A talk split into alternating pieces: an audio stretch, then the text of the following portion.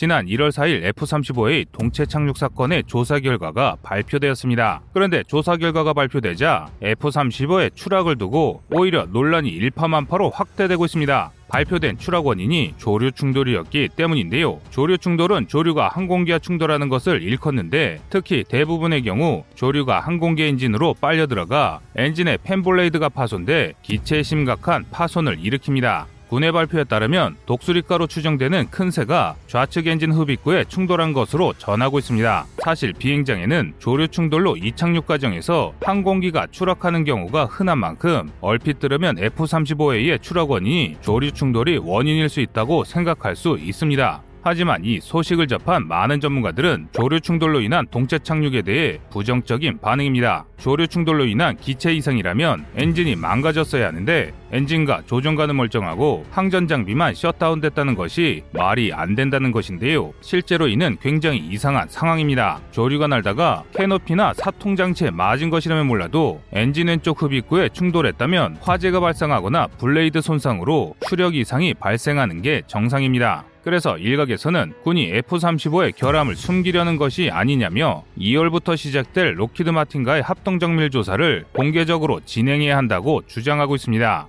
만약 F-35에 심각한 결함이 있다면 F-35의 추가 도입을 전면 중단하고 KF-21 보람의 추가 양산과 조기 도입을 추진해야 한다고 주장하는데요. 하지만 안타깝게도 이는 현실적으로 불가능한 이야기입니다. KF-21 보람의 양산은 아무리 앞당긴다 하더라도 5년 이상 걸리며 본격 적인 양산과 전력화를 고려하면 최소로 잡아도 10년이 걸릴 이야기입니다. 그때까지 우리 군이 선택할 수 있는 하이급 스텔스 전투기는 사실 F-35가 유일한 상황입니다. 즉 우리 군은 여러 결함에도 F-35의 추가 도입을 추진하는데 그만한 이유가 있다는 것이죠. 그래서 국내 여론은 우리가 절대적인 방산복합체 미국산 방산 무기에 휘둘리는 건 어쩔 수 없다 쳐도 이번 실수에 대한 보상은 제대로 값을 쳐 돌려받아야 한다고 성토하고 있습니다. 하지만 방법이 마땅치 않은 상황이었는데요. 그런데 얼마 전 산자부가 한국형 제트 엔진 개발을 천명하면서 새로운 방법이 생겼습니다. 바로 미국산 GE사의 F414 엔진 기술 이전입니다. 현재 F414 엔진의 국내 라이선스 생산을 담당하고 있는 한화 에어로스페이스에 따르면 F414 엔진의 국산화율은 무려 40%가 넘으며 개별 부품의 품질은 이미 세계 최고 수준이라고 밝히고 있습니다. 때문에 이번 사건을 계기로 F414 엔진의 국산화율을 높일 추가 기술 이전 협상을 진행해 국산 전투기 KF-21 보라매 엔진까지 완전 국산화를 달성하자는 것이죠. 이와 별개로 한국은 독자적으로 엔진 국산화 준비는 이미 끝마쳤습니다. 지난해 1분기 국방과학연구소가 발표한 국방과학기술 플러스 251호에 따르면 우리 과학자들은 이미 엔진 국산화를 위한 터빈 엔진의 고온화 코팅 기술 연구에 돌입한 상황인데요. 이 기술만 완성된다면 이를 바탕으로 보다 대출력 엔진을 개발하는 것이 가능해집니다. 또한 항공 엔진을 개발하며 얻은 기술을 통해 신개념 우주계획에도 적용할 수 있을 것으로 보입니다. 하지만 워낙 극비리에 쌓여 있는 이야기다 보니 많은 국민들이 해당 정보를 찾는 게 쉽지 않습니다. 그래서 준비했습니다. 오늘은 F-35 조사 결과로 다시 논란이 되고 있는 F-35 성능 결함 논란과 이를 해결할 궁극의 해법인 한국형 전투기 엔진 개발에 대해 알려드리겠습니다.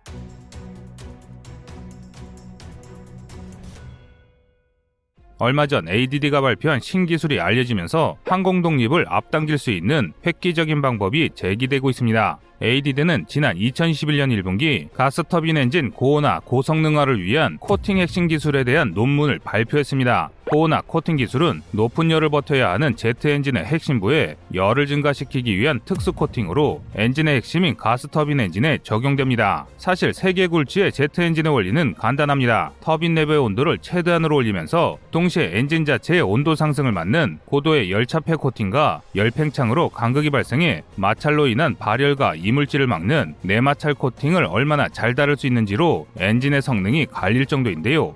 이 때문에 우리 연구진은 독자 엔진 개발을 위해 코팅 기술의 고도화를 추진 중입니다. 관련 전문가들은 이 기술을 한국이 일단 확보하는데 성공한다면 항공 엔진은 물론 미사일 추진체와 우주 로켓 등에 광범위하게 적용할 수 있을 것이며 ADD가 이에 대한 자료를 대중에 공개했다는 것은 관련 기술이 이미 상당히 축적됐을 것이라 말합니다. 이에 대한 근거로 지난 17일에 보도된 비행거리 8천만 킬로미터에 달하는 4단 로켓을 예시로 들고 있는데요. 지난 1월 17일 정부는 항공우주연구원이 개발한 누리호의 3단 엔진에 더해 국방과학연구소가 개발한 미사일 발사체용 고체 엔진을 한 단 더 추가한 4단 엔진으로 만들 것이며 이를 이용해 지구 밖 4천만 킬로미터를 소행하는 소행성으로 탐사선을 발사하겠다고 밝혔습니다. 이에 대해 국방과학연구소는 여기서 축적한 기술을 바탕으로 4단 kick motor를 만드는 것이 충분히 가능하다고 확신하고 있는데요. 쉽게 말해 수천만 킬로미터를 비행할 때 사용할 초대형 로켓의 내열 코팅까지 가능한 ADD가 항공 엔진용 코팅 기술을 만들지 못할 리가 없다는 것이죠. 조금 더 적극적인 투자와 약간의 기술 협력만 있다면 항공 엔진에 필요한 기반 기술을 거의 다 확보할 수 있을 것이 분명하다는 것인데요. 그런데 한국의 뜻하지 않은 천재이루의 기회로 새로운 돌파구가 생겼습니다.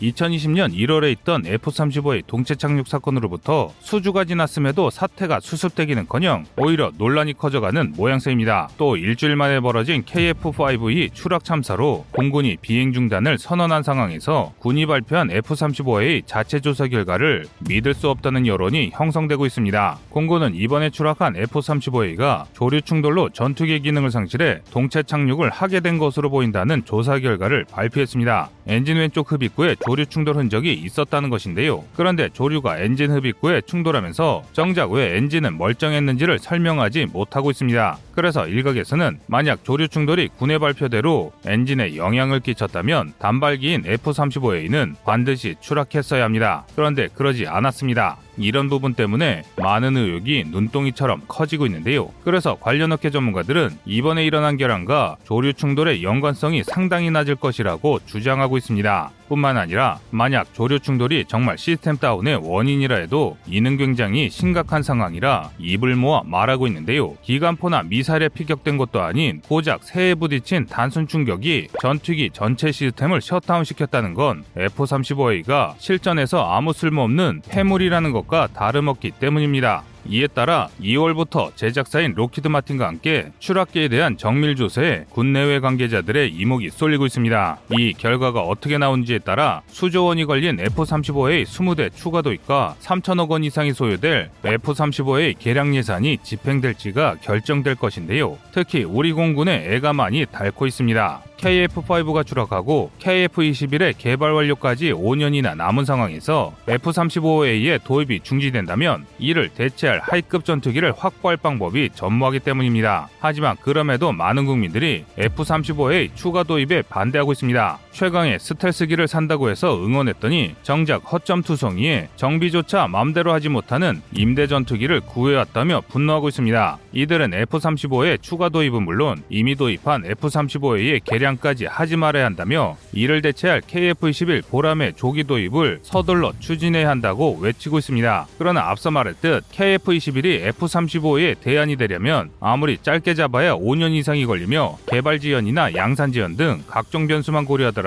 10년은 족히 걸릴 것이라 보고 있습니다. 게다가 KFX 사업은 시간적 여유가 거의 없이 굉장히 타이트한 스케줄로 개발이 진행 중이기 때문에 아무리 돈을 퍼붓더라도 도입 기간을 줄일 수 있는 한계가 명확합니다. 한마디로 지금 당장 우리에게는 뾰족한 답이 없는 상황이란 것이죠. 그런데 이번 F-35 추락 사건으로 한국이 미국에게 제시할 새로운 비장의 카드가 생겼습니다. 그것은 바로 전투기용 제트 엔진입니다. 현재 우리의 차세대 전투기인 KF-21 역시 F-35처럼 미제 엔진을 사용합니다. 얼마 얼마 전 한국 정부가 공식적으로 전투기급 엔진 개발을 추진하겠다고 밝혔는데요. 롤 모델이 F414 엔진입니다. 이 엔진은 국산화율이 굉장히 높지만 아직까지 핵심 부품 중 상당수가 외산입니다. 다시 말해 F-35A를 도입하지 않고 KF-21을 조기 양산한다고 100% 항공 독립이 이루어지는 게 아니라는 것입니다. 그런데 지금 한국은 미국산 F414 엔진을 라이선스 생산하고 있습니다. 지난해 10월 21일 국방일보 보도에 따르면 현재 한화에어로스페이스가 라이선스 생산하는 F414 400K 엔진은 국산화율이 40%에 달하며 상당수 부품을 국내에서 자체 조달해 엔진 생산에 투입하고 있습니다. 이에 더해 일부 공정을 제외하면 볼트 하나를 조립하는 사소한 일을 포함한 대부분의 공정을 숙련된 우리 엔지니어들이 직접 진행합니다. 업체 관계자에 따르면 올해 1분기까지 4개 F414가 더 생산될 예정이라고 전했는데요. 또한 한국은 항공 엔진의 핵심인 blisk와 회전체 같은 주요 부품을 국산화하고 있으며 단순 부품뿐 아니라 F414에 사용될 고성능 보조 동력 장치 APU 역시 국산화에 성공했는데요. 따라서 ADD가 적절한 기술을 한화에 제공하고 아직까지 대한민국이 확보하지 못한 핵심 기술을 미국에게 약간만 받더라도 전투기용 제트 엔진의 국산화 일정은 더 빠르게 달성이 가능합니다. 하지만 그 약간의 기술을 이전받는 것이 굉장히 어렵습니다. 전투기 제트 엔진은 아무리 동맹국이라 하더라도 금수 품목이 있을 만큼 기술 공개를 극히꺼리는 기술이기 때문입니다. F414 엔진의 최종 개량형이라고 할 수 있는 F414E 엔진의 공동 개발을 한국이 추진하는 것도 그나마 공동 개발을 하면 단 하나의 기술이라도 더 획득하기 위함인데요. 그러나 그럼에도 미국이 이 기술을 선뜻 내주리란 보장이 없습니다. 하지만 이번 F-35 추락 사건으로 한국이 칼자루를 쥐게 됐습니다. F-35의 추락 사건을 보다 철저히 조사해 록히드 마틴의 실수를 찾아내야 한다고 말합니다. 귀책 사유가 록히드에 있음을 분명히 밝혀 창정비 권한, 사고기 교환, 개량 비용 삭감을 요구하는 것은 물론 미 의회의 거부로 무산됐던 항공기술에 대한 지원을 추가로 받아내자는 것입니다. 얼핏 보면 과도한 요구 같지만 이는 충분히 가능성이 있는 이야기입니다. 미중 대립이 막 시작되던 KF 사업 초창기와 달리 현재는 신냉전이라 부를 정도로 두 국가의 대립이 격화된 상황에서 미국이 대한민국을 진정한 동맹이라고 생각한다면 그만큼의 기술 지원을 행해야 한다는 것인데요. 그래서 많은 군사 전문가들은 이 중 단 하나만 성사되더라도 대한민국의 국방력이 비약적으로 향상될 것이라 말합니다.